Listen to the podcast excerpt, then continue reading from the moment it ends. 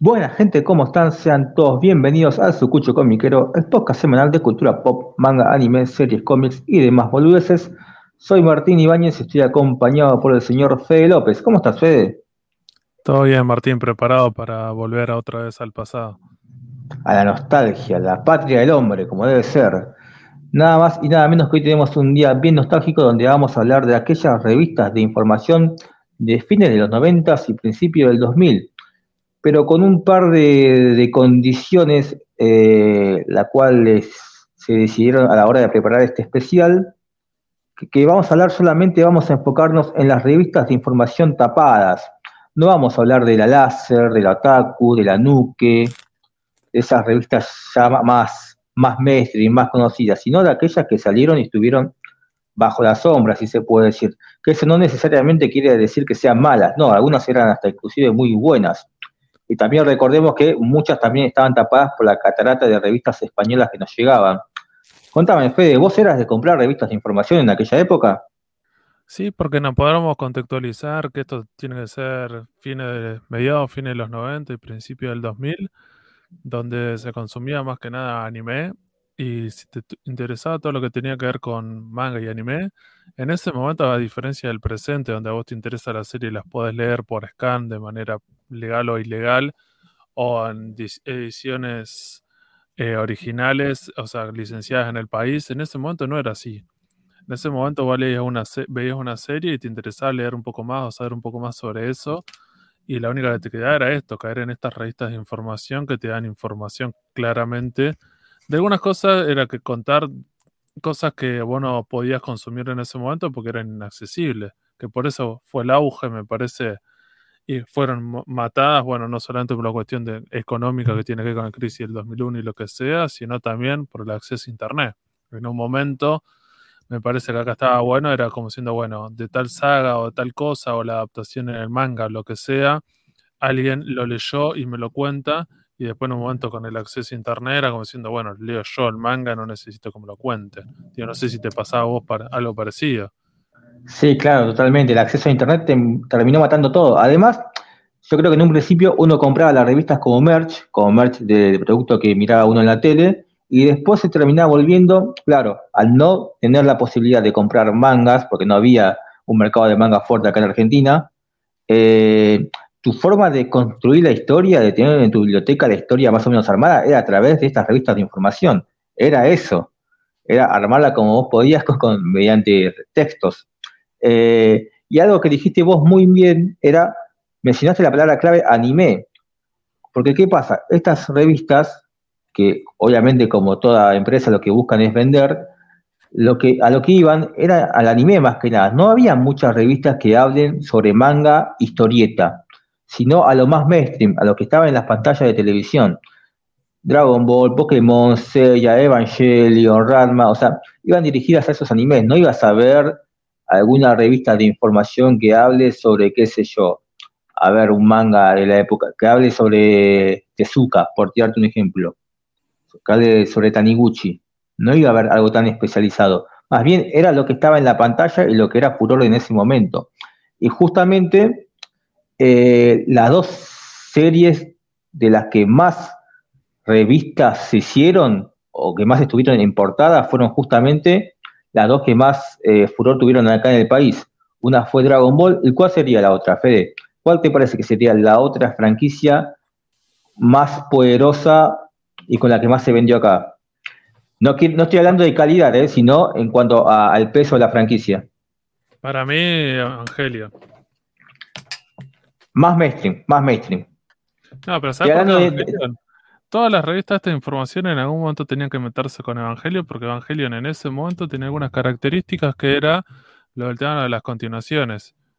¿Te acordás que en un momento Sí, sí pero cuántas serializaciones tuvo Evangelion? Muy pocas. Sí había revistas que le dedicaban una portada a Evangelion y había que, algunas que otras serializaciones muy pocas, pero en realidad revistas enteramente dedicadas a un anime, la mayoría fueron de Dragon ah, Ball. Ah, ah no, y, no, por eso. No, para mí la otra, Pokémon. Sí, claramente. Después uno puede cuestionar si eran los mejores productos o no, pero eran claramente los dos que más pegaron en cuanto a, visibilidad. Entonces, a la hora de hacer revistas numerosas, los dos que más se bancaron, los dos tanques que más se bancaron eso fueron justamente Dragon Ball y Pokémon. Obviamente estoy omitiendo eh, las revistas de Editorial Vértice, que, tenían publicidad en la pantalla de Magic ¿no? que tuvo revistas de Saint Seiya, de, de Subasa, de, Dragon Ball también. Para más información sobre esas revistas pueden buscar desde ya el podcast donde entrevistamos a Tilio Millán, que era el encargado de lo que eran los diseños de gráficos de esas revistas, y bueno, ahí él amplía un poco más cómo se trabajaba en esa época. Eh, bueno, aclarando esto, también otro detalle muy importante es que eh, muchas revistas en esa época se adaptaron, como láser era claramente la que más vendía, se fueron adaptando al formato láser, el formato de revista, viste, tamaño chiquito, más cómodo casi de bolsillo. Algunos dicen que justamente como el láser vendía, muchas buscaron ese tamaño para camuflarse con el láser, porque recordemos, Fede, que el láser se caracterizaba por no, tener muy buena periodicidad. Entonces, aprovechando ese bache en que la láser no salía, muchas con ese formatito, a simple vista te engañaban ¡eh! y aprovechaban ese formato para que te la lleves. También hay una realidad, ese tamaño también se decidió porque justamente era un tamaño más económico que el tamaño más grande. Y recordemos que post-crisis del 2001 muchas revistas recurrieron a ese tamaño para justamente economizar gastos. ¿Qué otra cosa más podemos agregar? Y porque tal vez no tenían tantas cosas para decir, porque cuando volvemos a leer estas notas o esta información, hay veces que las notas, si vos te pones a pensar en una revista un tamaño más grande, el tamaño común, eh, no había tanta información, no tiraban tantas cosas, eran un par de imágenes, relataban un par de cosas y no había tanto. Entonces también era una forma de camuflarlo, como siendo, bueno, con menos caracteres, haces una revistita y parece que es como más pro de lo que en realidad es. Y sí, es verdad. Mira, no quiero generalizar porque obviamente hay algunas que, que escapan a estas características, ¿no?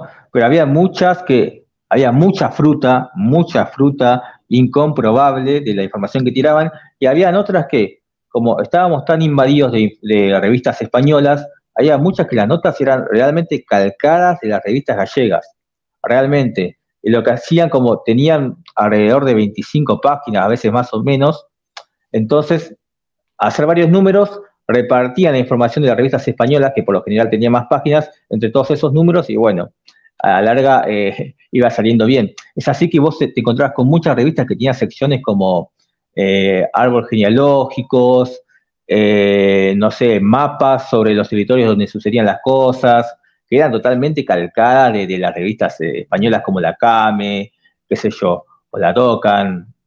No sé si vos notaste esas, esas coincidencias.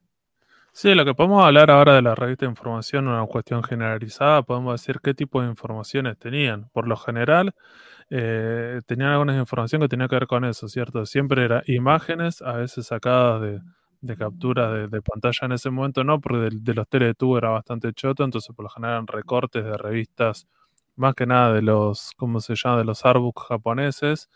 Y después la información que había era siempre contando la historia, alguien que era contada en un texto sí, medio expositivo, explicando de qué iba la serie y, las diferentes sagas. Los personajes, como decía Martín, después aparecían, eh, aparecían los árboles genealógicos y un montón de información, como decía, lo, lo, hicieron un shonen de pelea, siempre aparecían las tablas de poder de los personajes y las técnicas, que siempre era como un choreo eso. Y después la otra información me parece que tenía que ver con el tema de contar, no sé, bueno, si eso tenía una continuación o quién era el autor, eh, algunas cosas que voy a decir, por lo general, ¿de dónde sacaban esta información? Como decía Martín, eran de, como en este momento Internet era bastante precario, eran de revistas españolas y si no de los arbus japoneses, que de los arbus japoneses que acá nos llegaban claramente, agarraban y sacaban toda esa información de las imágenes, ilustraciones, y como decías, bueno, ahí hay como unos compendium que también hay, que eran estos databook, eh, y en ese momento a vos te llegaba y vos si lo leías y te parecía súper copado. Después había guía de capítulos, eh, también había los open y ending que aparecían las letras. Me parece habían, eh, eso que decir, la guía de capítulos, habían dos tipos de manera de encararlo. Había revistas que te traían la lista de los episodios con sus nombres, algunos con su traducción el castellano, o sea, en la versión latina como hacía la revista Láser, y algunos directamente el nombre original en japonés y la traducción adecuada. Viste que los nombres de los episodios japoneses eran larguísimos. Bueno, algunos tenían esas cosas. Y habían otros que eran más jugados, que lo que hacían era en cada revista narrarte dos, dos capítulos. Por ejemplo, el número uno te narraba capítulo 1 y 2, número 2, capítulo 3 y 4 y así. Ahora la realidad es que series como Dragon Ball o Pokémon, que eran eternas, le tenías que tener mucha fe a tu revista si pensabas que algún día ibas a llegar al último capítulo de esa manera. Pero bueno, eh, un detalle nomás. Otra característica también es que no sé cuánta gente es consciente, si todavía conserva estas colecciones, alguna de estas revistas, si es consciente de que realmente tiene o no el último número. Porque algo que se habló cuando entrevistamos justamente a Tito Millán es que en esa época nosotros no nos enterábamos cuando salía el último número de una revista simplemente la dejábamos de ver en el puesto de diarios y nada más. Creo que son muy pocas las que sabemos, exceptuando aquellas que solamente llegaron a tener un solo número, son muy pocas las que sabemos que realmente tuvieron eh, tal número fue el número final, como pasó con el láser, viste que nos enterábamos a través de un comunicado que el 59 era el último número, bueno, realmente son muy pocas, muchas veces te pasaba que una revista la dejabas de ver en el puesto de diarios y decías, ah, bueno, terminó, y años más tarde, con el acceso a Internet, te enterabas que tuvo capaz que como 10 números más, ponele. O al revés, capaz que pensaba que sigue saliendo y en realidad no, terminó el número que vos compraste y nunca te enteraste en el momento. Eh, Creo que tiene que ver con lo que vos decías, con el tema, si vamos a, si lo están viendo por YouTube este, este episodio, vamos a mostrar todas las tapas de, estas revistas y cómo eran adentro, digo, para que recuerden. Como decía Martín hace un rato, me parece que estas revistas, la mayoría, la, a pesar de que eran como las tapadas, siempre jugaban con agarrar, tratar de, cuál era el anime, la serie mainstream del momento. Entonces también como están bastante enfocadas y dependían de eso. Entonces vos imagínate que tu tapa de la revista era como merchandising de esa serie que se estrenaba ese mes, que también era medio complicado, porque vos decís, no sé si en ese momento sabemos que por ejemplo solamente la láser y alguna más tenían contacto con los canales, el resto me parece que no.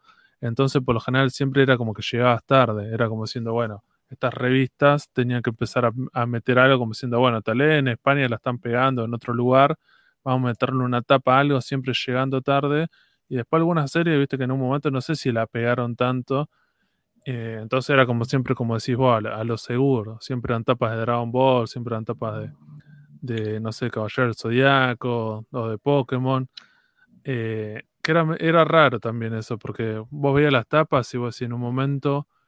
También hay una cuestión acá que era como una, cuestión de como mezclar todo. Como decía Martín, agarrar algunas revistas de información que tenían que ver con España, no sé si a vos seguramente te pasó, empezar a comprar estas revistas o ver cosas que te contaban cosas, no sé, más de series más, de sagas más adelantadas de lo que se están consumiendo en el país. Entonces era como una mezcla también, como, no sé, rarísimo, como lo que te generaba vos de estar viendo algo en la tele y vos decís, estar leyendo en una revista no lo que estás viendo, sino lo que pasa dentro de 100 capítulos. Eso, de alguna manera, hoy quizás con este, este miedo que le tiene asociado ese spoiler puede estar mal visto. En esa época, para mí era algo buenísimo, ¿eh? porque el spoiler pasaba por otro lado, era, te enterabas que pasaba tal cosa, uh, quiero ver cómo va a pasar. Por más que la revista te decía detalladamente cómo iba a pasar, vos querías ver el episodio y te hacía más manija esperando que llegue ese día. Por ese lado no había ningún problema. Si es verdad esto que decís vos, era como una especie de ensalada, convivía en una revista de Evangelio con Pokémon, después con Rama en medio, después con Slayers y después, no sé, Dragon Ball. Y vos decís, se apunta todo para el mismo público, y no sé, pero bueno, la revista tenía que meterte todo eso de una y ver cómo encajaba. Eh, pero bueno, vamos a empezar, Fede, por un recorrido por las editoriales y las revistas que estuvieron en esa época, ¿te parece? Lo que vamos a hacer en este capítulo eh, va a ser eso. Vamos a agarrar a estas revistas, vamos a hablar un poco de las características que tenía cada una, de qué editorial pertenecían y cuál era el perfil. Y consumiendo varias de estas, más o menos te das cuenta de que, todas eran, a pesar de que parecían lo mismo o eran parecidas por, por, los diseños, como decía Martínez, los formatos y los tamaños, eran bastante distintivas y eran diferentes. Así que, ¿con cuál querés arrancar? Quiero aclarar desde ya de antemano que es imposible que nombremos todas las revistas de esa época, porque imagínense que habían un montón y no todas llegaban a todos lados, la distribución no siempre era igual, no todas llegaban a todas las provincias, no todas llegaban al conurbano. Eh, desde ya eh, era imposible consumir todas. Pero bueno, hablando de las que para uno más significaron, para mí, la que más disfruté sacando lo que fue la revista Láser fue una llamada Enciclopedia del Manga y el Anime, que empezó saliendo bajo el sello de la editorial Sol Producciones. Fue una revista bancada durante mucho tiempo por la comiquería meridiana. De hecho, habían tres comiquerías, una era Camelot, la otra Génesis y la otra meridiana, que se cansaban de tener publicidad por todas las revistas de información de esa época. Bueno, justamente esta revista, la Enciclopedia del Manga y el Anime, empezó siendo una revista de guía de personajes de Dragon Ball. Empezó siendo eso, solamente guía de personajes. Claro, cada, cada, tanto, en lo que era la mitad de la página, la mitad de la revista, ¿viste? Donde la mayoría tenían pósters, ahí lo que tenía era una sección llamada Toriyama Records, donde te, te contaban bizarriadas sobre productos de la franquicia, por lo general le pegaban muchos palos a Corsi y a la Comiquiano en esa revista.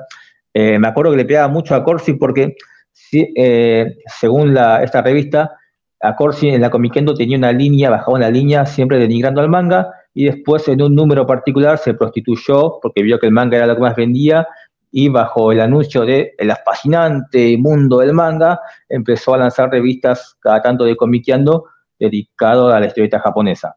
Pero bueno, y también le pegaba muchos palos a la revista de Vértice. Y algo curioso de esa sección era que eh, también te dedicaba una especie de mini guía de personaje de Doctor Slam. Entonces, en todos los números más o menos también te ibas armando la historia de Doctor Slam con los personajes más importantes y de qué trataba, qué sé yo, estaba lindo. Y también otras obras más secundarias de Toriyama. Obviamente, una revista solamente de guía de personajes de Dragon Ball, ¿cuántos números puedes tirarse? Está bien que Dragon Ball es infinito, pero en algún momento va a tener un techo. Entonces, con el correo de los números fue agregando nuevas secciones, además del correo, en el número 7 se sumaron las secciones Oriental Cinema y Furia Nipona, dedicadas a las películas de Dragon Ball y a los ataques, respectivamente. Una moto. Bueno, eh, siempre me pareció, no sé qué te pareció vos, de esto de que cuando las revistas hablaban de ataques, de poder, medio chorreo, ¿viste? Che, ¿cuántas páginas podés dedicarle al Kamehameha? O sea, es poner la mano una posición y lanzar un rayo. No sé qué tanto tenés que explicar en una revista sobre esto, pero bueno. Eh, a veces lo que pasaba con el tema de los poderes de los personajes también tiene que ver con las traducciones mexicanas. Y si era muy diferente a las traducciones españolas, porque a veces lo que hacía que quedaba medio confuso. Porque en algunas revistas pasadas eso, como diciendo, che, pero lo que estoy viendo en la tele es diferente. Y después saber que en realidad la, no sé, tal vez le ponen un poco más de gana en, en las revistas láser que te ponían el nombre en japonés y su traducción, como diciendo, bueno, en realidad lo que quiere decir esto es esto, y bueno, pero si se popularizó, yo qué sé, la técnica de Dragon Ball es tal. O después hay un montón de información que a veces era medio confusa, y era como diciendo, che, ¿dónde sacaste que esta técnica o este poder o esta transformación en realidad se llama así, cuando en realidad en la serie nunca lo dicen? Pero bueno, esa información la eh, deberían haber claro.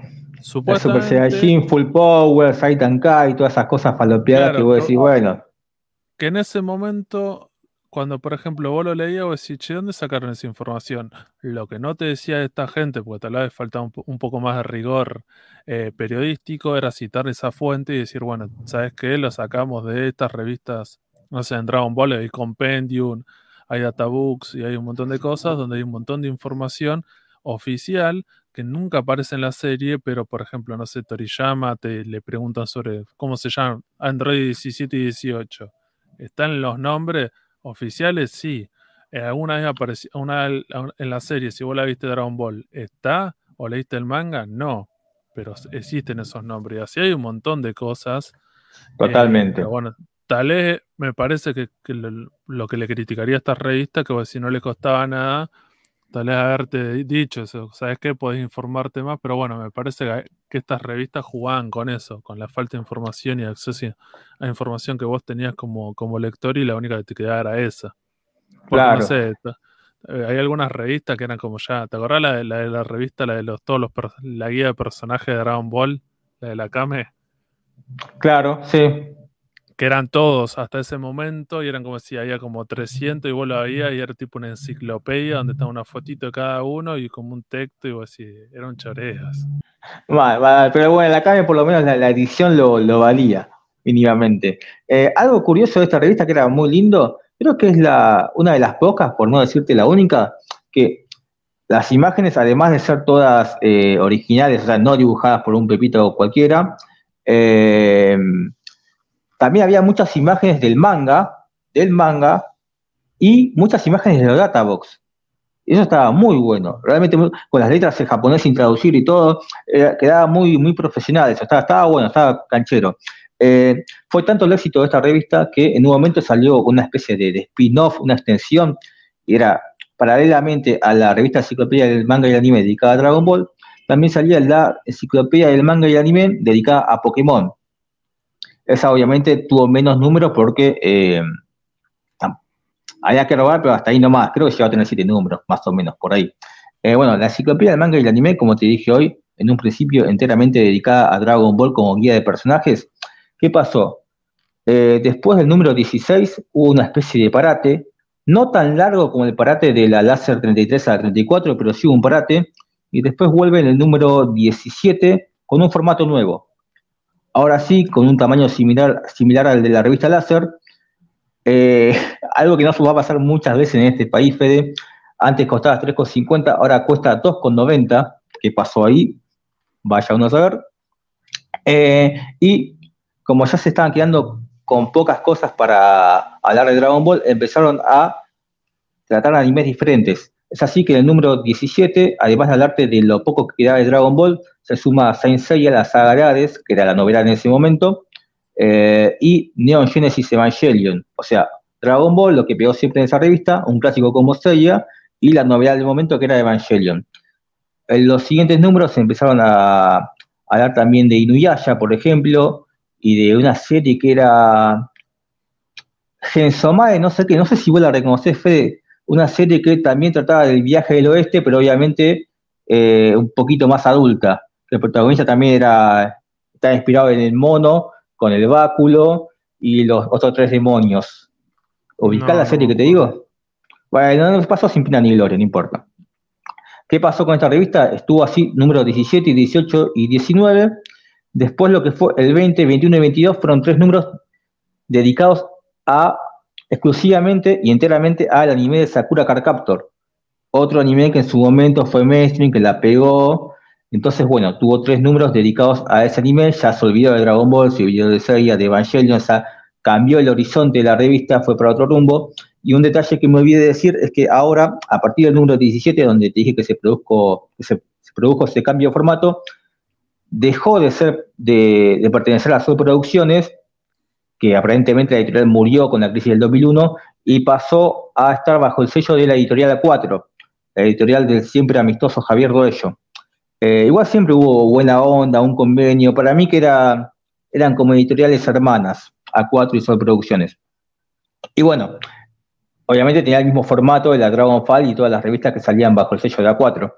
Eh, bueno, número, como dije, 17, 18 y 19 era un mix de distintos animes. 20, 21 y 22 eran tres números dedicados a Sakura, que si alguien consigue esos tres números de Sakura, de la enciclopedia del manga y anime, y es fanático de Sakura, no duden en comprarlos porque son hermosos, son bellísimos.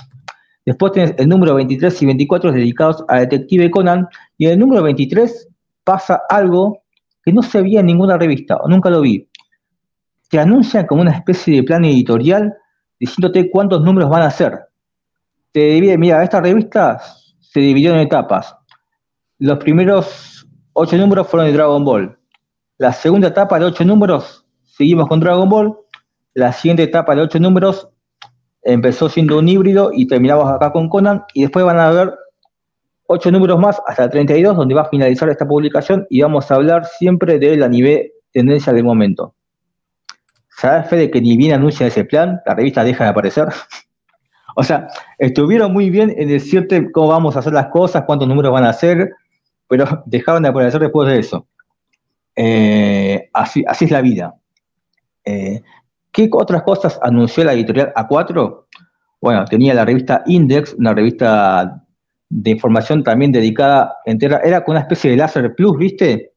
Que cada número era un anime distinto. Bueno, eh, habló de los primeros números de Evangelion, que era el peso fuerte de ese momento también, dedicado más que nada a hablar de la película The End of Evangelion, y después otros números dedicados a lo que era la saga de Saint Seiya.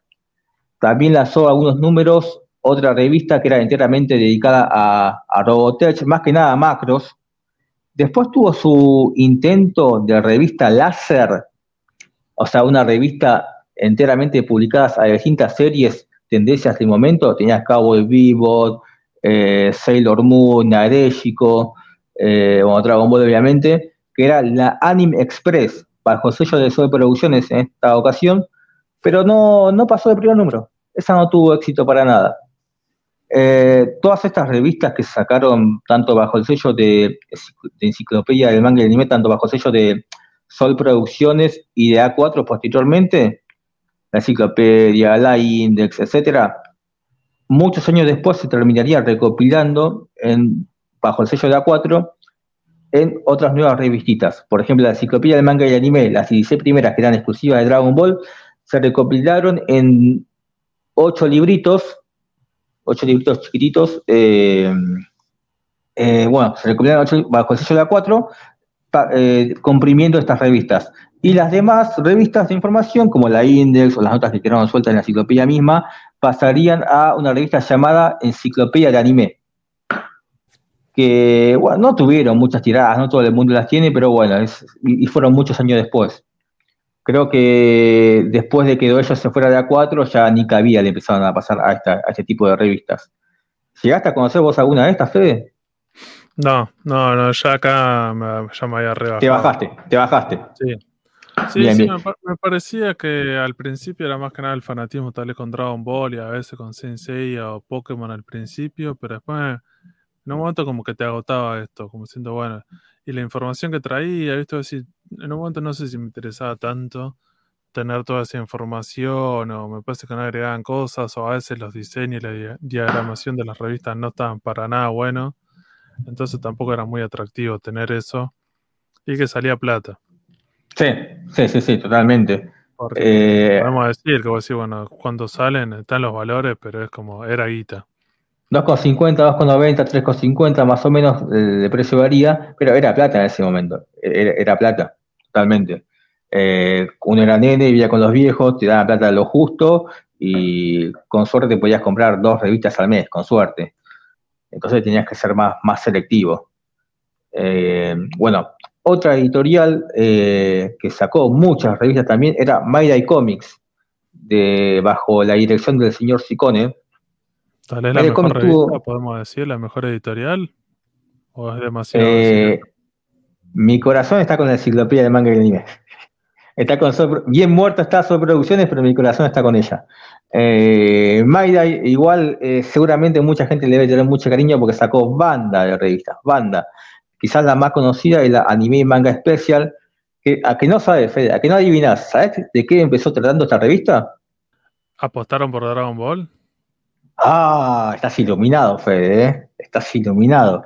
Apostaban por Dragon Ball, empezó siendo una revista de Dragon Ball enteramente, eh, y con el correr de los números fueron agregando notas, solamente notas, o sea, centralmente la revista siempre fue de Dragon Ball, pero con el correr de los números fue trayendo notas sobre distintos animes, como Senki, Guerreras Mágicas, Beta X, Ranma, Slayer, Evangelion. Como dije hoy, ¿no? todas obras que tuvieron anime en emisión en las pantallas argentinas. Siempre iban por ese lado. Sí, sí, apuntando lo seguro y era como, como decís vos, merchandising de... Claro. ¿Qué notas tenían estas revistas eh, dedicadas a Dragon Ball? Bueno, niveles de poder, ataques, fusiones, o sea, lo, básico que se robaban de las revistas españolas, ¿no? Tenían un póster central también. Eh, pero por suerte, un día eh, Mayday Comics apostó por más y sacó una especie de revistas para un público juvenil para arriba, tirando adultos, sacó la mítica Animates. ¿De qué trataba esta revista, Fede? ¿Te haces una idea? Esta, esta, esta revista que se agota y te desagota. Una de las cosas que tenía esta revista era que astutamente esta editorial y otras apostaron por poner publicidad en, por ejemplo, la revista Láser, que era la que tenía la mayor tirada y la mayor visibilidad. Entonces, vos comprabas la revista Láser y seguramente te enteraste antes que nada por una publicidad de, como decía Martín, que, que había salido en la revista Láser. Lo que tenía esta revista en particular eh, trataba de, llenar un hueco, un espacio que las otras revistas no tenían, y vos sí, ellos consideraban que bueno, lo tenemos que hacer, que tenía que ver con eso, como siendo, si ven las tapas, es agarrar todos los animes de, ese momento y a todos los personajes femeninos y mostrarlo con poca ropa o sin ropa. El problema que tenía, que incluso ya en las publicidades lo veía, era que había como dos, apostaban a dos tipos de diseños o de dibujos. Algunos eran diseños originales, eh, seguramente sacados de, revistas de, información, databooks, artbook, más que nada. Pero después había otros que estaban dibujados por gente de acá. Y esos diseños no estaban tan buenos. Me parece esos diseños, el que dibujaba para Mayday era un hijo de mil puta. Era un hijo, mirá, acá hemos hablado de Millán, que, que lo rebanco a Millán. Todo lo que escuchan este podcast saben que desde el minuto cero siempre lo bancamos a Millán. Siempre, nunca nos contradecimos.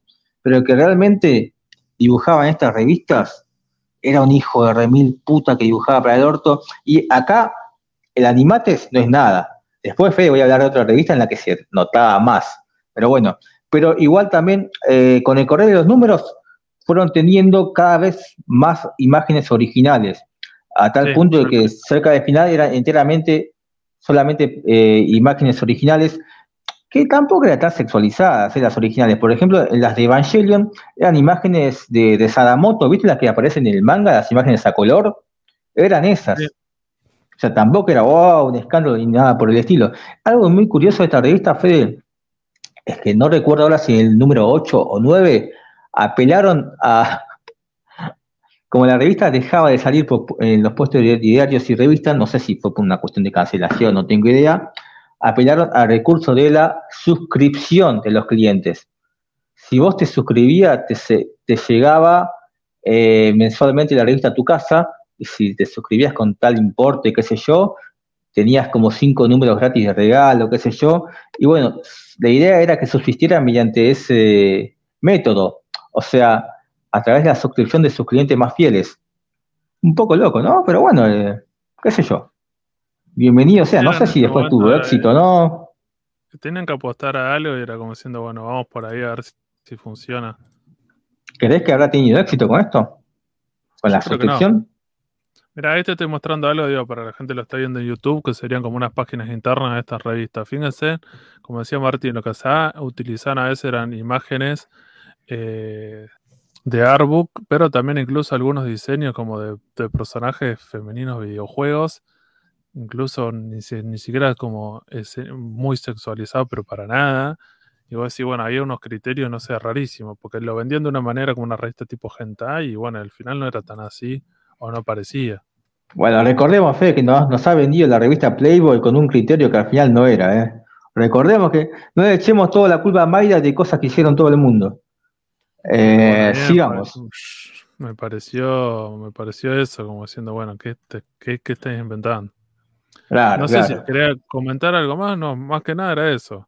Si bien, por ejemplo, de la tapa podemos describirla, por ejemplo, una de las tapas que tenemos acá que dice Animate Especial Evangelion, resultado del concurso, bueno, que te podías ganar una figura original. Una figura original de azúcar, muy, que muy original no era en realidad, pero bueno, eh, está bien. Después, bueno, arriba dice arte original, porque una de las cosas me imagino que ahí es cuando, como decía Martín, empezaron a cambiar. Y fíjense ya en la tapa, por ejemplo, es una, una ilustración de Sadamoto que creo que le borraron la, incluso la firma, que vos sí lo podés ver. Y después las otras series era muy propio de, esa época que convivían un montón de series que vos sí no tenían la misma, la misma calidad, el mismo diseño, pero eran como las cosas que se veían, cosas que eran de los 70, 80, 90, 2000, todo mezclado. Entonces acá hablamos de Evangelion, Sailor Moon, Bubblegum, Crisis, O mi diosa, que vos decís era tú una mezcla. Pero bueno, Por la fecha no, no sabría decirte si era exactamente Bubblegum Crisis la serie original o Tokio 2040. Por la fecha no, te sabría, no te sabría definir exactamente. Claro, claro. Yo me imagino que, era eh, la, que, era la, otra, la 2040, para ese momento. Debería haber sido esa, sí. Eh, todas estas imágenes, para quienes los ven de YouTube, eh, son cortesía y de paso le mando un saludo y le dedico este podcast al señor Sarino Valentino, un gran archivista que sin, sin ningún tipo de interés nos, nos facilitó todas estas imágenes que él siempre tiene escaneadas. Eh, sigamos con el resto de la revista de Maya Comics. otra, apuesta otra apuesta interesante fue porque Mayday recontra apuntaba a lo mainstream. No se la jugaba mucho. Bueno, que esto, los animates era lo más jugado que, se, que tuvo. Pero se la jugó con otra, otra joyita que fue la revista Special Report, que fueron dos números nomás, dedicados a un anime que fue también fue importante en su época, pero que se transmitió por Locomotion. Se transmitió por Locomotion que yo creo que sobrevalorado en su momento, sobrevalorado en su momento, infravalorado hoy en día. Esa. Em, tuvo dos revistas nomás, pero a ver, había que sacar una serialización de un anime que se transmitía por Locomotion, que no llegaba a todas las pantallas y que por lo general Locomotion no, no iba al shonen, no iba a lo más popular. Entonces, eh, era, era, atrevido sacar una revista dedicada a Cowboy Bebop. Y una de las características que tiene esta serie, a diferencia de los otros que son un universo compartido y un poco más amplios, Cowboy Vivo siempre se basó por algo que es mucho más concreto. Tiene un manga que es malísimo, son 26 capítulos y una película. Podés hablar un poco del creador, de la gente que hizo la música. Eh, te podés poner a hablar un poco de cada uno de los capítulos y las influencias que tienen que ver con el jazz y con las películas y de dónde toma las cosas pero por eso me parece que eran dos revistas. ¿Cuánto más? Claro, ¿cuánto más puedes robar con Cowboy? Son 26 capítulos, ya está. ¿Cuánto más puedes sostenerte? No hay, tantas cosas, no sé, a diferencia de los otros, si estás acostumbrado a decir, no es un shonen de pelea, entonces ya no puedes hablar de 800 millones de personajes de otros planetas, de poder. Niveles de poder, ataques de Spike, no, claro, no puedes hablar de esas cosas. Las transformaciones de Faye Valentine, no, todo eso no, no, no existe acá. Que todo, eso te ayudaba para llenar hojas. Imagínate que ni siquiera para el opening, vos decís que va a poner la letra del opening, es como ni siquiera puedes chorear ahí. Claro, claro, claro. Eh, pero bueno, fue, fue algo interesante este, esta revista que salió por parte de, de Mayday. Como dije hoy, los dos animes con los que más se choreó en cuanto a la revista de información fueron Dragon Ball y el otro fue Pokémon. Mayday probó mucho con revistas dedicadas a anime de monstruos. La primera fue la Pokémon Magazine, que salió en agosto del 99, un mes después que la Anime y Manga Special. Y la Pokémon Magazine fue una revista también en formatito revista láser, pero dedicada a Pokémon exclusivamente. Eh, después fue. Infravalorada. Infravalorada. Eh, después, eh, obviamente, fue agregando, como la, igual que la anime manga especial, fue agregando notas sobre distintas series de anime, como Sakura, Sailor Moon, qué sé yo, y demás fruta.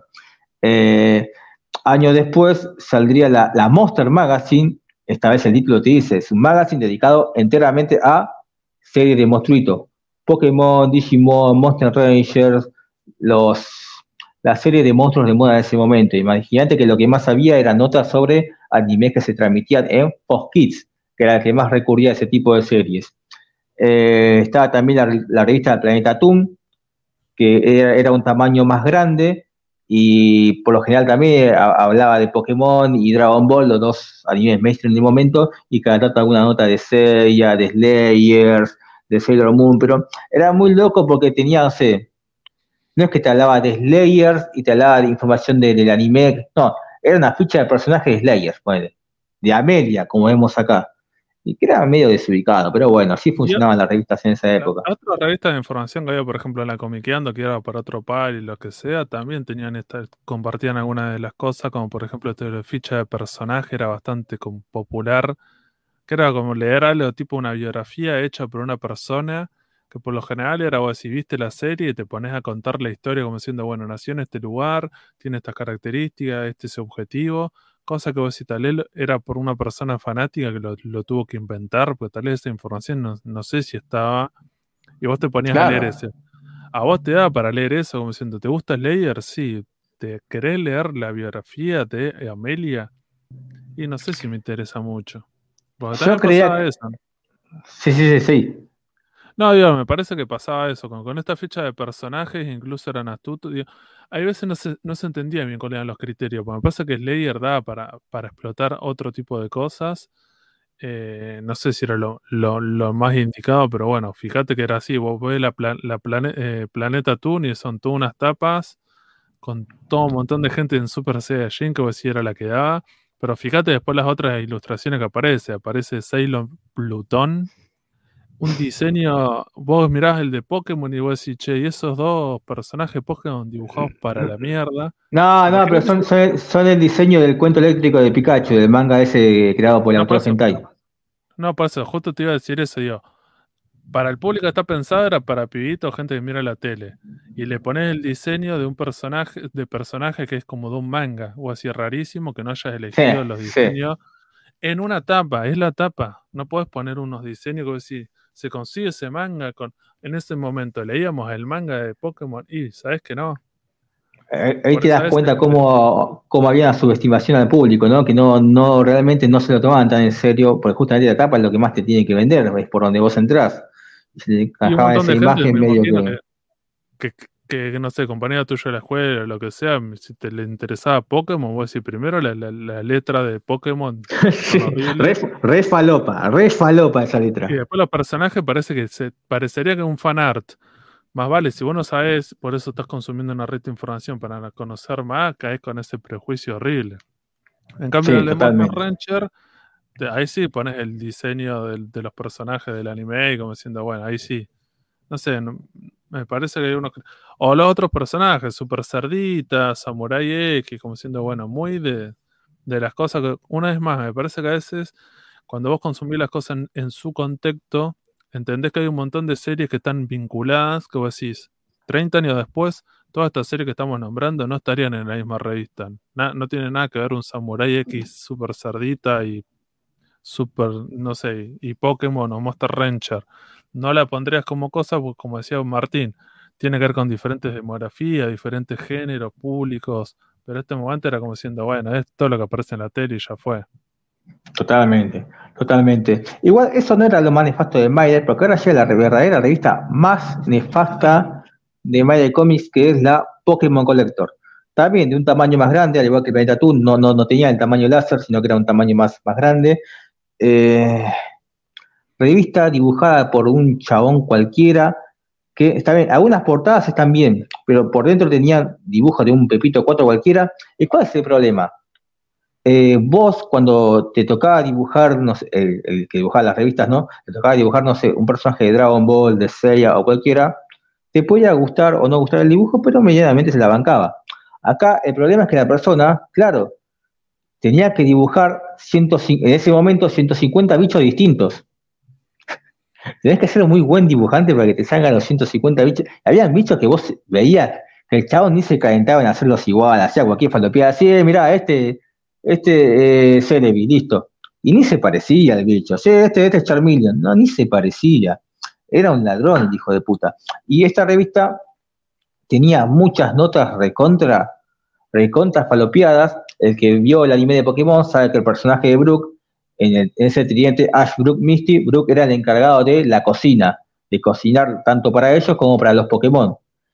Y había una sección que era qué cocinarle a cada Pokémon, qué, comida le gusta a los Pokémon eléctricos, qué comida le gusta a los Pokémon tipo fuego, y era Brook relatando, a mi Bullpix yo le cocino fruta, todo fruta. Andá a saber si existe un libro, un atabo japonés que te dice qué comida le gusta a Bulbasaur. Todo chamullo del momento, eh, rutina de ejercicios para tu Pokémon tipo psíquico.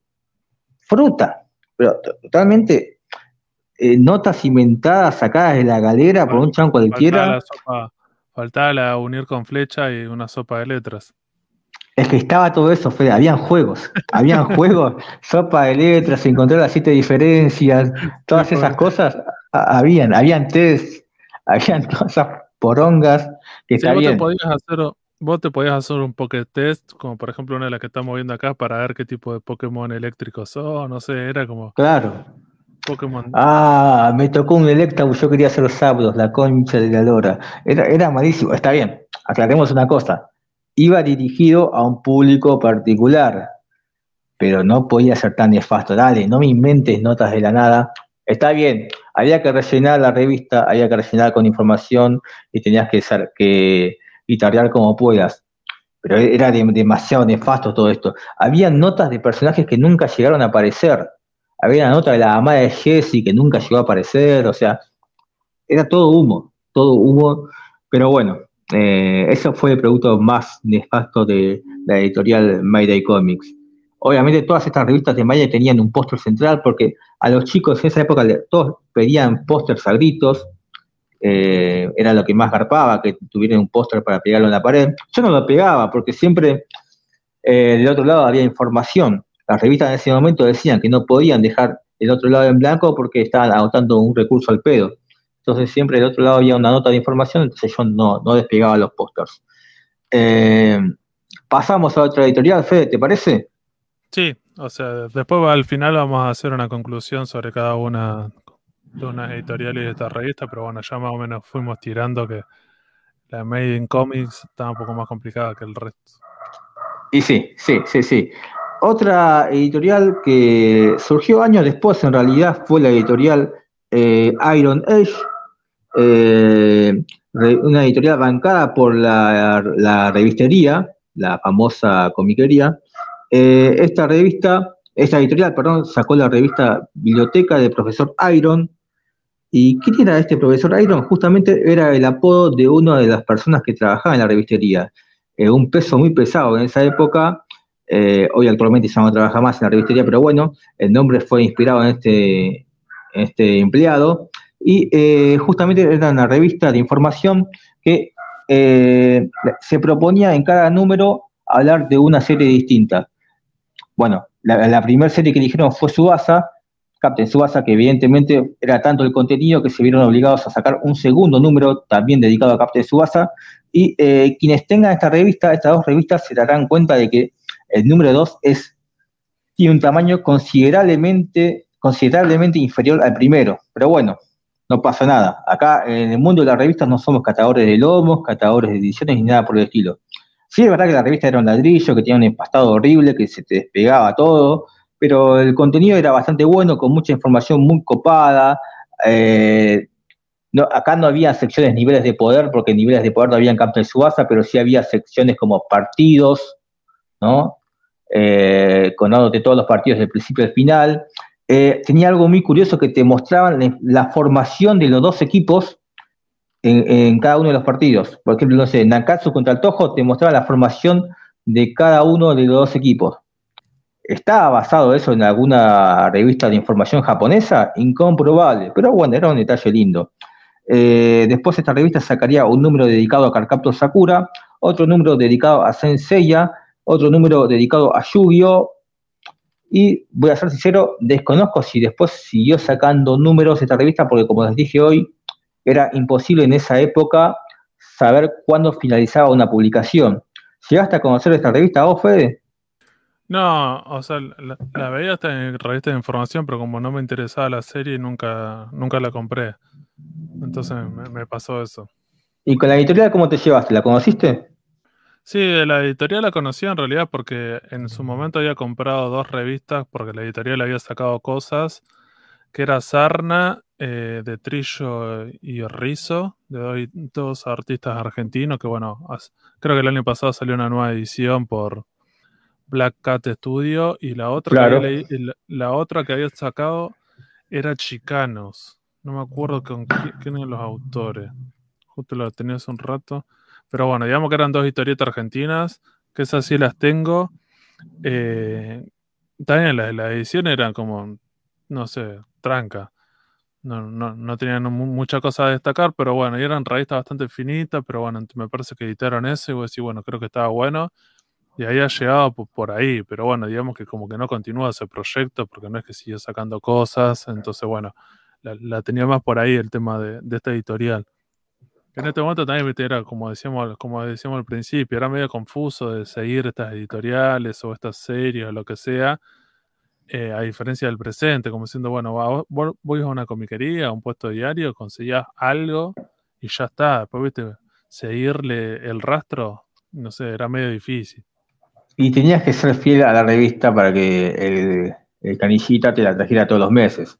donde flaqueaba, ya está, de canecita no te la voy a traer más. Pasaba, pasaba eso. Sí, sí, y ya está. Y como que había otras revistas, vos decís, bueno, no era la que más funcionaba, y bueno, listo, no sigue. Y, era eso. Volviendo con las series mainstream, eh, otra revista que salió en su momento fue la revista Crash. Ya esto estamos hablando de los años 2004, por ahí, 2003, 2004. Era una revista recontra dedicada a los animes mainstream. Hablaba de Beyblade, de Yu-Gi-Oh!, de, Pokémon, después de Naruto, eh, todo lo que estaba en pantalla en ese momento.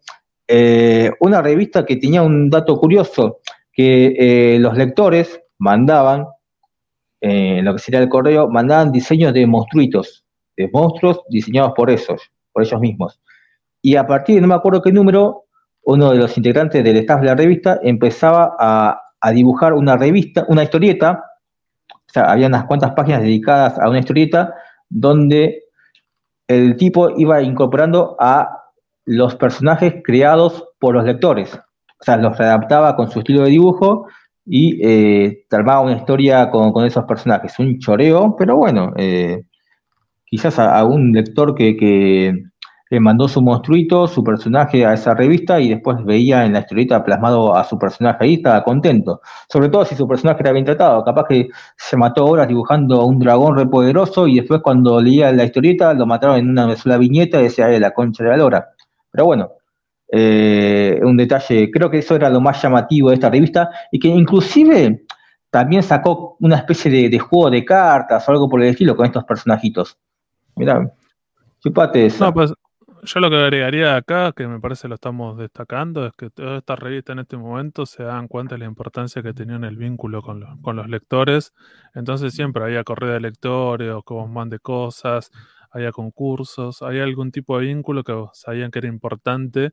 Y más que nada para este tipo de gente, vos decís, bueno, gente joven, tal un poco más pasional, un poco más comprometida, entonces vos sí sabían que para este público objetivo era importante y sabía que la gente iba a responder. Entonces también era como que te, generaba ese tipo, como diciendo, bueno, imagínate si vos mandabas una carta o mandabas un dibujo y es, al menos el siguiente número o el otro lo va a comprar esperando eso.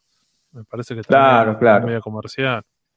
a saber si esa revista tuvo una finalización o no, o cerró de manera abrupta, y aquel lector que se enganchó con la historieta de los personajes creados por ellos, eh, tuvo el final de, la historia o terminó en un capítulo cualquiera. Pero bueno, eh, hoy dije, Fede, que no iba a hablar de la revista Lazar, ¿te acordás? Pero podemos hablar de quién sería la sucesora de esta revista. O de que la, que pensábamos que iba a ser la sucesora. Capaz que terminó quedando en la nada. Sitcom. bueno, eso, ya nació muerto, ya, fue un feto la, la, sitcom. ¿Cómo, no, la, eh. no, va a nombrar a sitcom? Que eh. todavía, mira, todavía, incluso todavía recordás quién estaba en la tapa, decímelo, de la sitcom. ¿Puede ser que estaba Buffy la Casa de Vampiros, aunque sea en un costado a la izquierda? Pero en la tapa había una personaje, ¿no? De Lost, ¿te acordás? No, pasa que yo no miraba a los boludos. Eh, es más, relacionaba a los posteriores a la láser, mira lo que te digo. Eh, pero que tuvo número igual la, la, la, sitcom. Bueno, era, era una extensión de. La láser tenía su sección dedicada a las series de TV en ese momento. Buffy, Ángel, Lost, eh, Dark Angel, qué sé yo, 24. Era una extensión de eso, si no me equivoco, más o menos la revista, ¿no? Sí, sí, sí, ahí te la comparto, digo, para la gente que nos está escuchando, así lo pueden ver, porque me parece que es importante que puedan, que puedan ver esto y van a ver lo que es, o decís. tenía, un póster, tenía un póster de Jessica Alba, por lo menos. Fíjate, esa era la tapa. Ah, para la. Bueno, Pero era una revista que en ese momento, como había dicho Martín, para la segunda e, e, época se dieron cuenta que la serie, gracias a Sony, empezaron a ver cosas subtituladas, y había una cuestión media como de temporada y eso, empezaron a decir, che, para hacer secciones y después se, lanzaron para hacer una revista que solamente salió uno que se llama Sitcom, Información y Moral para Gente Astuta, incluso robando eslogan o frases que ya utilizan y popularizaron en la revista Láser y en el número uno hablaban sobre los en la tercera temporada recién ni siquiera era como que está, ya era un hit y después habla de otras series como Gilmore Girls, Doctor House, la película Borat, Prison Break y metiendo ah, yo, yo, tiré Buffy y ni, ni aparece Buffy, mirá. No, pues te, acordabas que era una mujer de pelo largo, pero no sabías cuál. Claro. No, no, no se parecía mucho igual. Bueno, pero yo hablaba de la otra sucesora de la láser. La otra que agarró el trono. Va, ni se acercó al trono. Hoy con el diario de lunes decimos que ni se acercó al trono, pero bueno, prometía mucho. Fue una apuesta. Fue una apuesta. Fue una apuesta. Quizás se equivocó de año para hacer la apuesta, pero bueno. Estoy hablando de la revista Ronin. Aquella revista capitaneada por Agustín Gómezán después de que pegara el portazo eh, en Editorial Ibrea. La revista Ronin, que salió en septiembre del 2011, de la editorial F3 Planning, ¿Sabes que yo durante mucho tiempo pensé que eh, la Ronin era de LARP y tenía esa fantasía de que, ah, mira, los de LARP lo recagaron a Ibrea con el láser y, después agarraban el chanchullo y hicieron su propia láser. Claro, eh, porque además, viste que Gómez Sanz se fue de Ibrea y empezó a traducir algunos mangas para LARP. Y yo dije, ah, mira, me parece, me quiero quedar con esa versión, igual esa versión que yo mismo me imaginé, pero bueno, la verdad que nada que ver con la revista como como para ir cerrando con esto, para, vamos a presentar esta como la mejor. Ah, lo que pasa es que llegó tarde, Fede. Llegó tarde. ¿Qué era lo que aportaba esta revista que vos decís, bueno, era como una evolución? era ¿Qué, qué, era lo que agregaba? Ah, lo que trataba esta, esta revista era una especie de quienes compraban en, aquel tiempo las revistas eh, Hombre o la revista, eh, bueno, ya que estamos mostrando la imagen de YouTube ahí, eh, de, Internet, vamos a darle créditos a esa nota escrita por el señor Diego Labra de la Batea.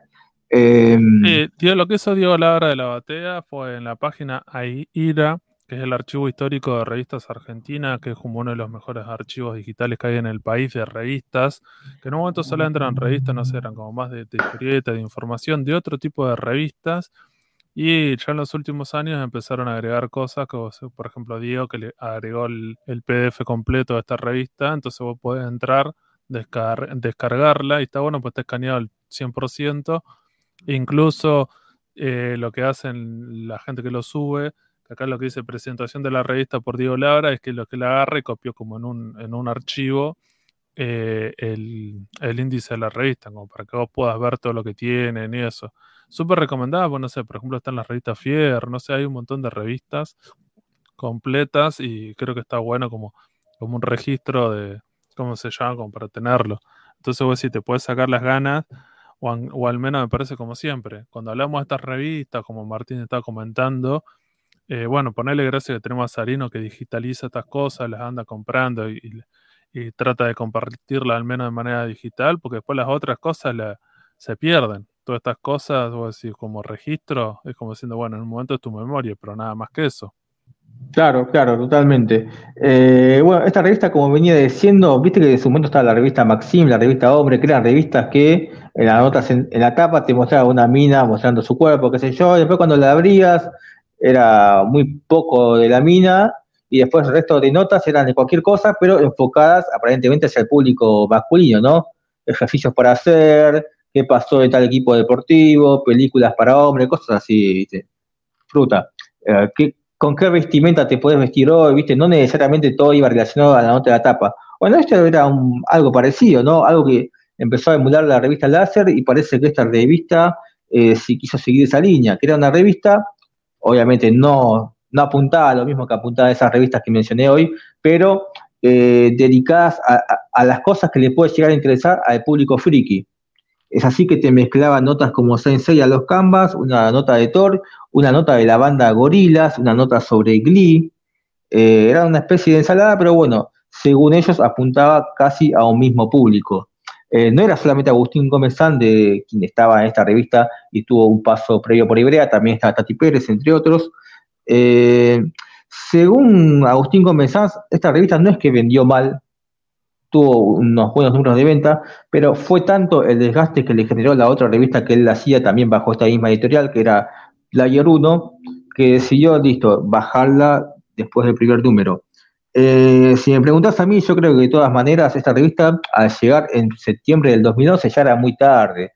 Ya la láser, ya en el último tiempo, ya estaba muriendo y ya, ya te estaba marcando que no había lugar para este tipo de revistas de información. Me parece a mí que, que e, e, era no era el momento para que saliera Ronnie, ya está. Ya está, no, no creo que el público la fuese a acompañar por mucho tiempo. No sé qué opinas vos al respecto, Fede. De hecho, fíjate que la primera etapa era Los Canvas, que acá se emitió, en ese momento acá para verlo tenías que comprarte los DVDs si no tenías internet. O sea, ni siquiera algo que, si, ni siquiera estábamos hablando de algo que se emitía por las pantallas de televisión. No, después la otra cosa que para agregar, como diciendo, cuando vos entras, tal vez tenía como más de 80 páginas, compartía mucho del humor de la láser, incluso en los, en los títulos, en los subtítulos, se iban con ese humor, porque bueno, digamos que Agustín Gómez había sido parte de la revista Láser, bastante importante aportando eso, entonces había llevado esa idea. Entonces la revista tal vez intentaba ser un poco más seria, tal vez en el tema del tipo de contenido que quería meter o, transmitir, pero se la notaban con algunas cuestiones como medio una continuación, y como decís vos, una continuación de la láser, o ese humor y esa forma de encarar las cosas, ya para este momento, sí, llegó tarde. Cuando vos la agarrás la revista, me parece que creo que era un poco más grande, tenía pero bueno, me, pareció me pareció eso con esta revista así. Yo, yo creo que esta revista apuntaba ¿no? a, a, llenar un hueco que dejó la revista Larsen con su partida pero hay una realidad, Fede, que el que compró la revista Larsen en su momento, ya para estas instancias estaba en otra. No sé si quería seguir comprando una revista de información. Ya destinaba su dinero en otro tipo de cosas. No sé si te pasó lo mismo. Sí, sí, sí, ya para ese momento pensemos que, ya existía. O sea, si, querías, si tenías plata, que como siempre es limitado, te podías comprar los mangas y preferías gastarlo, no sé, en comprarte en algún manga. Bueno, al menos estábamos en esa. Bueno, algo curioso, mira, me, me hiciste acordar. Eh, hoy usé el ejemplo de la revista Hombres, eh, la revista Soy Rock, me acuerdo, o la revista Rolling Stone creo que también, eh, que también eran, no, no eran enteramente la revista dedicadas a bandas de rock, sino que también había secciones que nada que ver, pero bueno, ellos creían que apuntaban al mismo público. Entre sus secciones había una que era toda la grilla de recitales que tenías en el mes, ¿no? Vos te comprabas la revista de manera mensual y había una lista de todos los recitales que tenías en el mes. No recuerdo ahora si eran solamente recitales en Porteñolandia o en el resto del país. Pero bueno, acá lo que tenía era una sección, la revista Ronin, donde te mostraban todas las salidas de mangas o cómics, editorietas en el mes. Y había muchas salidas de Ibrea, porque era la editorial que predominaba en ese momento. Y claro, vos decías, bueno, pero están peleados con Ibrea, Agustín Gómez, y les está haciendo publicidad. Bueno, nada, estaba, bueno. Estaba bueno también eso, ¿no? Porque recordemos que en ese momento, donde todavía no estaba el blog de Ibrea ni nada de estas cosas, eh, uno se enteraba de las salidas mensuales de Ibrea a través de la revista Láser siempre. Si no te comprabas la revista Láser, no sabía que salía mes a mes. Y bueno, acá tenías esta alternativa con la revista Ronin, que te mostraba que anunciaba no solamente Ibrea, sino también otro tipo de editoriales. Para mí está copado eso, no sé qué opina vos, Fede. Sí, trataban de, meter de alguna manera, eh, más que nada las editoriales, también siempre hablamos de las editoriales en Argentina, imagínense que en el presente es un poco más fácil de seguirle el rastro y es complicado a veces. Es un poco más fácil, pero tampoco es súper simple. En este momento es casi imposible saber qué salía. Te enterabas alguna cosa que cuando iba a la comiquería. Entonces acá tenía como una, un checklist de todas las cosas que se producían. Si nos vemos, por ejemplo, lo que estaba hablando Martín, que estamos compartiendo, se llama la lista que es el cronograma de lanzamientos editoriales locales. En septiembre tenías un montón de revistas, como decía eh, Martín, eran de Deux, LARP y Brea. Eh, y es lo que estaban mostrando, más que nada eso. Hay algunas cosas de Omni que estaban sacando en su momento, pero me llamaba la atención. Después no sé, pero fíjate que era medio complicado ese momento. ¿Cierto? Digo, si nos quejamos del presente y lo que se produce, imagínate en ese momento qué cosas podías comprar. Y las alternativas no eran muy buenas. Y en octubre dice que sale Kamasutra de Manara por Eurodeux. Bueno, eso no salió nunca, pero bueno, para ponerle que estaba en el cronograma de octubre.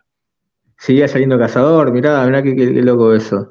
Eh, hasta acá llegaría mi, aporte sobre la revista de información. Después hubo muchos editoriales, uno, editoriales, un montón de editoriales fantasmas del señor Ichatino, como la, revista Magazine Extra, que creo que está bajo el sello de la editorial REC, pero este tipo tuvo muchas revistas fantasmas, muchas editoriales fantasmas que empezaban, terminaban, eran todas nefastas.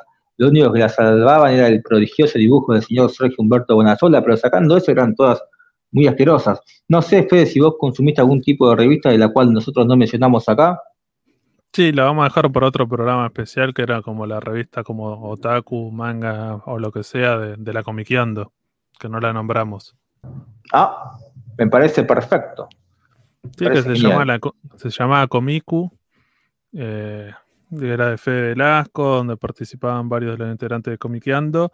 Y esa revista sí, ya desde el primer número se, se, planteó como diciendo, bueno, vamos a hablar de cosas que hablan Ibrea, pero con una, todo lo que nos, no nos gusta de Ibreo, vamos a hacerlo un poco más profesional y vamos a tratar de, de aportar, y, era claramente una respuesta, pero un poco más seria, porque todas las otras revistas que, que, le hemos nombrado en, este momento era como, medio, eran todos para chorear, como diciendo, está Ibrea que abrió un, un, camino, un mercado, pero nadie como planteó, tal vez como decís, bueno, lo que vos decías al final, tal, tal vez la Ronin sí, como que algo como una, una propuesta superadora. Toda la otra revista, ninguna se planteó de esa manera, pero bueno, la, la sí. Todas se subieron a la hebreaneta, por así decirlo. Está Hebrea marcando el camino y todas se subieron atrás a ver cómo podemos vivir de esto, básicamente. Pero nadie como para hacer, bueno, hagamos una propuesta superadora, sabemos lo que es lo que le falta, podemos criticarle y tratemos de hacer algo mejor y hagámoslo. Bueno, la Comicu, una de las cosas que se planteó fue eso, pero ahora se lo vamos a dejar para otro programa.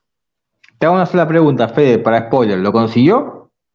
Eh, yo tengo varias y lo leí en su momento y sí, sí, sí. Podemos, podemos hablar. Vamos a hablar de eso, pero sí. Igual es otro momento, va por otro lado, pero sí. Algunas cosas sí, algunas cosas no. La, la agarré también en un, mal momento, me parece. Era en el momento, ¿te acordás que estaban eh, publicaban mangas, eh, historietas coreanas? ¡Oh! ¡Qué momento oscuro! Entonces, lamentablemente, por agarrar ese momento de idea que estaban publicando todas esas porquerías, ellos hicieron algunas, me acuerdo en una de las revistas, como una nota sobre el mercado de, la historieta coreana y los autores que había y eso, y como que se metieron en esa, como diciendo, bueno, porque es lo que se está publicando. Entonces, medio, medio bajón. Nada, después había notas, no sé, que tenía que ver con Tezuka, y con autores clásicos. Alguien dijo alguna vez Alguien dijo alguna vez que la historieta coreana es el futuro. ¿Cómo? Alguien dijo alguna vez que la historieta coreana es el futuro. Pero bueno, sé que quedó, quedó en eso. sí, fue ese momento, pero, pero no, vamos a hablar en otra oportunidad. Me parece que da para, para, para seguir dedicándole a esta revista y otras revistas un poco más con más detalle, porque me parece que también es interesante. Y también, como estamos hablando al principio, tiene que ver con el contexto. Algunas revistas salieron al principio cuando era un furor de del anime, la tele y todo lo que sea. Después la Ronin, pues decir, tal vez tiene mejores ideas, pero llega al final y el contexto influye bastante. Eh, me parece que está en la comícula pasa algo parecido. Entonces también tiene que ver con eso. Siempre tratemos de, de cuando hablamos de estas revistas, llegar en ese momento justo. También tiene que ver con la cuestión de la, de la economía del país, también esto influye. No sé, hay un montón de cosas que no es solamente una cuestión de, bueno, hago un buen producto y por eso sobrevivo porque bueno, digamos que hemos nombrado a algunas editoriales que no hacían un buen producto, pero me parece que la pegaron porque no sé, era como el furor del anime en, el país, pre-internet, entonces cualquier cosa que publicaba, un montón de gente lo compraba como merch. Me parece que teníamos por ese lado. Habría que ver dónde están hoy todas esas personas que, trabajaban en esas editoriales, ¿no? Como Sicone, por ejemplo. ¿Qué pasó cuando murió Mayday? Que encontró alguna manera, algún laburo sustentable relacionado con el anime y el manga, o la quedó ahí. Eh, ¿Qué conclusión final hace sobre toda esta etapa, Fede? Mi conclusión sería que, fue un buen momento. Me parece que en ese momento, cuando veías anime en la televisión y eras chico, te quedabas manija y necesitabas más información, porque bueno, es una cuestión propia, no solamente por consumir ese tipo de, series y de series japonesas, sino una cuestión propia de la edad, que realmente tenés como avidez y ganas de, leer y consumir más. A mí me hubiese gustado en ese momento, tal vez hubiese preferido no leer toda esta red de información y sino leer los mangas. Pero en ese momento el, acceso a los mangas era bastante al principio en, inexistente si eras del interior, porque eran todas cosas importadas en española y era como medio difícil comprarlas y conseguirlas.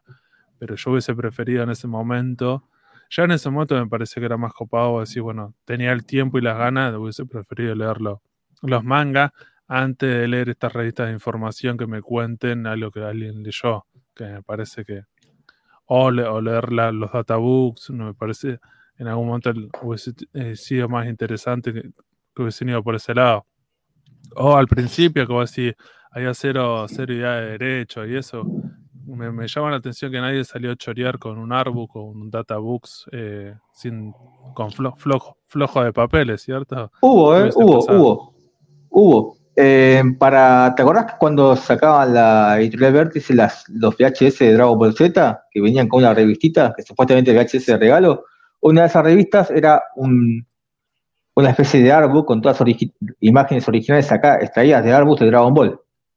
Claro, me parece que hubiese, estado, hubiese sido oh, un poco más interesante. Y me parece que también lo que faltó en estas revistas de información es que tal vez eran hablan demasiado de, de contar la parte de como del argumento, los poderes y esas cosas de, la serie que estábamos consumiendo. Y poco análisis. sí, falta un poco más de análisis y un poco más de contexto. Pensar un poco cómo eran las revistas japonesas de su momento, los autores, por qué producían en ese momento, qué otras cosas estaban pasando, como para tratar de contextualizar las cosas que años después nos terminamos enterando que muchas de estas series eran como que tenían años de diferencia y que en realidad nosotros la, la, como habíamos dicho al principio, nosotros las vivimos como algo como que convivían estas series, que tal en Japón había pasado, una, se estrenó 10, 10 o 15 años después, y que tal vez era respuesta a otra serie o no tenía nada que ver, y nosotros la vimos como, como, como una forma, me parece, diferente. Me hubiese gustado tal vez un poco más de eso, como siendo bueno. Pero una vez más, me parece que en ese momento, con el internet que había, la información que había, hicieron lo que pudieron. Algunas fueron un poco más honestas en, sus producciones, otros fueron para chorear solamente. Pero bueno, me parece, no sé, no sé a vos, Martín, qué, sabor de, boca te deja todas estas revistas. Sí, obviamente hoy uno con el diario de lunes dice, che, qué, qué mal lo que fue todo esto, la verdad que era, habían productos que, ni siquiera debieron haber visto la luz, pero es como dijiste vos, ¿no? En ese momento donde el acceso a información era muy poco, donde no se conseguía mangas, y la realidad es que conseguir estas revistas que con sus más, seguramente más defectos que aciertos, eh, nos brindaron un, producto dentro de todo que llenaba un hueco, un hueco que no teníamos por, no poder acceder a las historietas, y de alguna manera, para bien o para mal, fueron una, una entrada para muchos al mundo de las historietas, al mundo del consumo de mangas y, de cómics. De alguna manera fueron un, punto de entrada hacia la lectura de estas revistas de información. Quizás algunas dirigidas para un público más infantil, pero de alguna manera también sirvieron. Coincido con vos, es que eh, algunas, las que quisieron tener una propuesta más superadora, se quedaron ahí y no, no hubo mucho análisis de las obras, ¿no? Hoy mencionaste el ejemplo de Slayer cuando hablaste de la nota de, de Amelia, esa ficha de personaje, y uno dice, che, pero Slayer quizás, si la revista de verdad quiere encargar un producto serio, puedes hablar de otras cosas, ¿no? Puedes encarar, hacer una comparativa de cómo era la sociedad medieval, ¿no? Que es donde justamente transcurre Slayer, ¿no? Hablar un poco de, los mitos de los personajes medievales, como los dragones y esas cosas, pero bueno, o, la magia, pero obviamente una revista dedicada a una ensalada de distintos animes y donde solamente es una nota por cada uno, quizás no se animaba a permitirse ese tipo de, de análisis o, ese tipo de, propuestas. O, ser un poco más, trabajar un poco más con el material original, como por ejemplo como También. Que no está basado, no está basado en un manga a diferencia de muchas de estas series, sino está basado en un line novel que es como de texto. Puedes decir, bueno, no te pido que publiques 10 páginas de eso, pero bueno, no sé, hubiese publicado, no sé, una página, media página, algo como para que veas, ¿sabes qué? El capítulo tal Fíjate, léete una página completa de cómo es el libro y cómo después lo adaptaron en una serie, como para, porque vos lo leías y bueno, con suerte tal vez, tal vez las tapas y te decían, bueno, está basada en, texto, eh, pero nada más.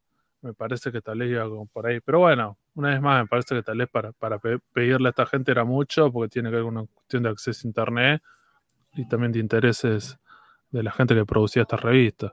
Me parece que a la gente que le interesaba un poco más, a las editoriales que realmente le interesaba un poco más la producción del manga y de la cultura japonesa, terminaron no solamente editando revistas de información, sino empezando a editar mangas. Por eso me parece que los que apostaron ahí es como siendo, che, hay un, como un, interés un poco más genuino en eso. Después el resto era como, es una revista de merch y listo. Es casi un póster y ya está.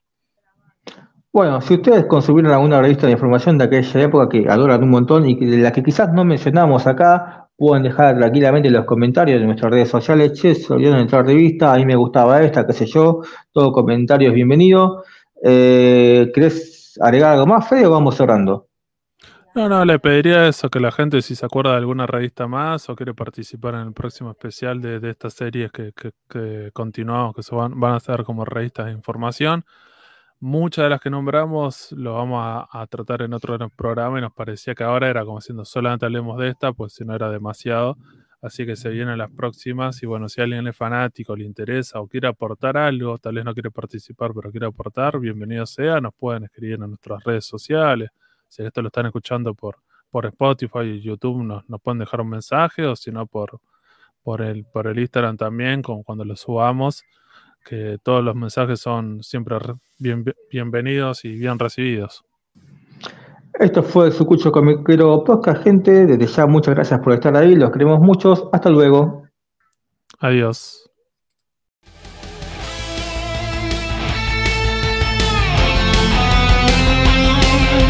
Seguimos en Instagram y Facebook como el Sucucho Comiquero. y escuchanos en Spotify, Google Podcast, Anchor y otras plataformas de podcast. El Sucucho Comiquero.